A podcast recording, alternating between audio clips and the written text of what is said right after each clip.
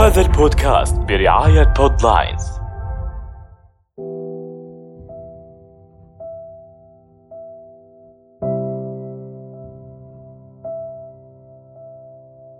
تظل الأرض قفرا ما لم يطأها الإنسان ويظل الورق سفرا ما لم يطف به التغيير به تصلح الكتابة وتلين وبه يظهر اللون ويبين. به يرى الأحفاد أمشاق أجدادهم. معكم فاطمة شهزادة وأهلا وسهلا بكم ببودكاست أمشاق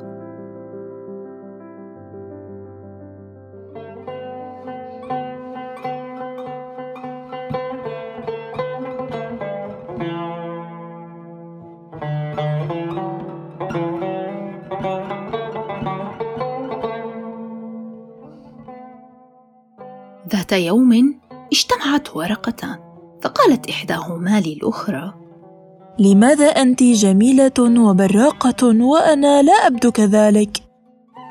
إنه الزمن ويدا صانع الحانيتان. حسنا سأشرح لك. فلقد مررت بعدة مراحل وأولها التقهير. وما هو التقهير؟ التقهير يا عزيزتي هو ما يزيد من عمري ويجعلني أبدو صغيرة وجميلة رغم كبر سني. ويجعل الكتابة علي سلسة وتصحيح الأخطاء سهلا. أوه لوني شاحب ومسامي كثيرة ومفتوحه هل لي أن أذهب وأعتق مثلك؟ بالطبع. هيا لنسافر معا في رحلة إلى عالم تعتيق الورق.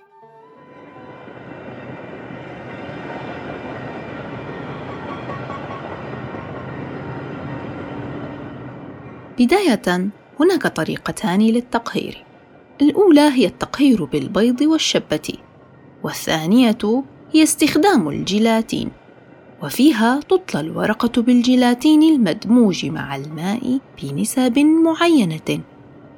أما طريقة البيض والشبة فسنشرحها أثناء رحلتنا معا والتي تبدأ بفرشاة الطلاء فهيا بنا.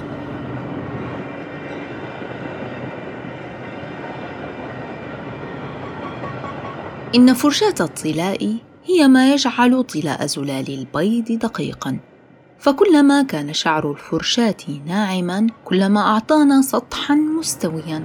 وأفضلها المصنوعة من شعر البقر أو السنجاب.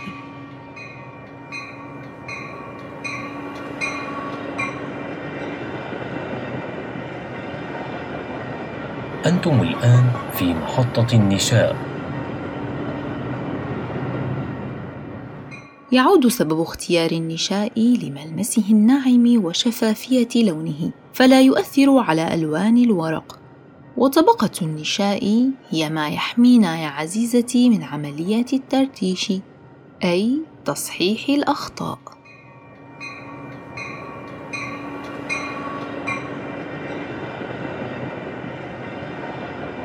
وجهتنا التالية هي بياض البيض. يا لجمال زلال البيض فهو مادة طبيعية لحفظ الأشياء وهو سر طول عمري.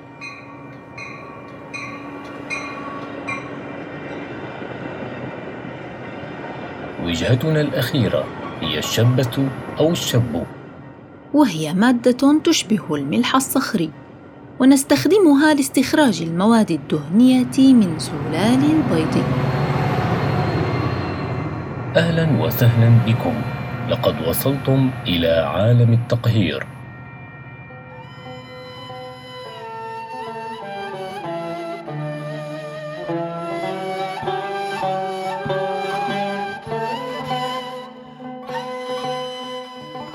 الله ما أجمل هذه الرحلة.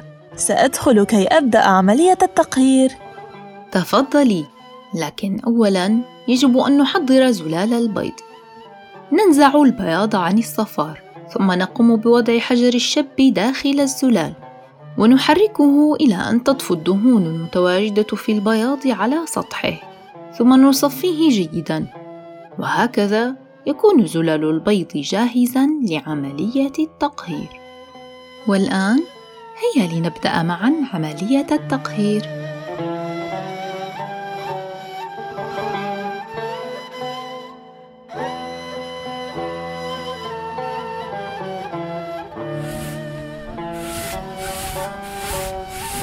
نطلي الورقة بمادة النشاء. أشعر بالدغدغة. نتركها حتى تجف تماما ثم نطليها بزلال البيض ونتركها لتجف تماما أيضا. وبذلك تصبح الورقة مقهرة. وأخيرا أصبحت جميلة وجاهزة للكتابة. ولكن ما تزالين أكثر مني لمعانا. كما أنني لم أصل إلى مستوى نعومتك أيضا. لا تقلقي يا صديقتي فأنت تحتاجين إلى الصقل بعد التقهير وإلى مزيد من الزمن حتى تمتلئ مساماتك وتغلق بشكل كامل. وعندها ستصبحين أكثر نعومة مثلي تماما. الصقل؟ وكيف يكون؟ يتم الصقل باستخدام حجر العقيق المسمى بالمهرة. بأثناء عمليات التقهير وبعدها فيما لو كانت الورقة خشنة. أما إذا كانت الورقة رقيقة مثلي فقد لا تحتمل الصقل كثيرا ولذلك يكون الصقل بعد التقهير فقط. كيف أبدو الآن؟ ما أجمل بريقك بعد التعتيق والصقل واهلا بك في عالم الجميل.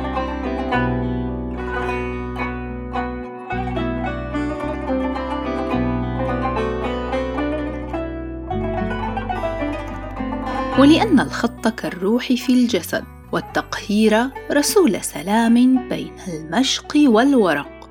كان بودكاست أمشاق ترجمانه الأفضل.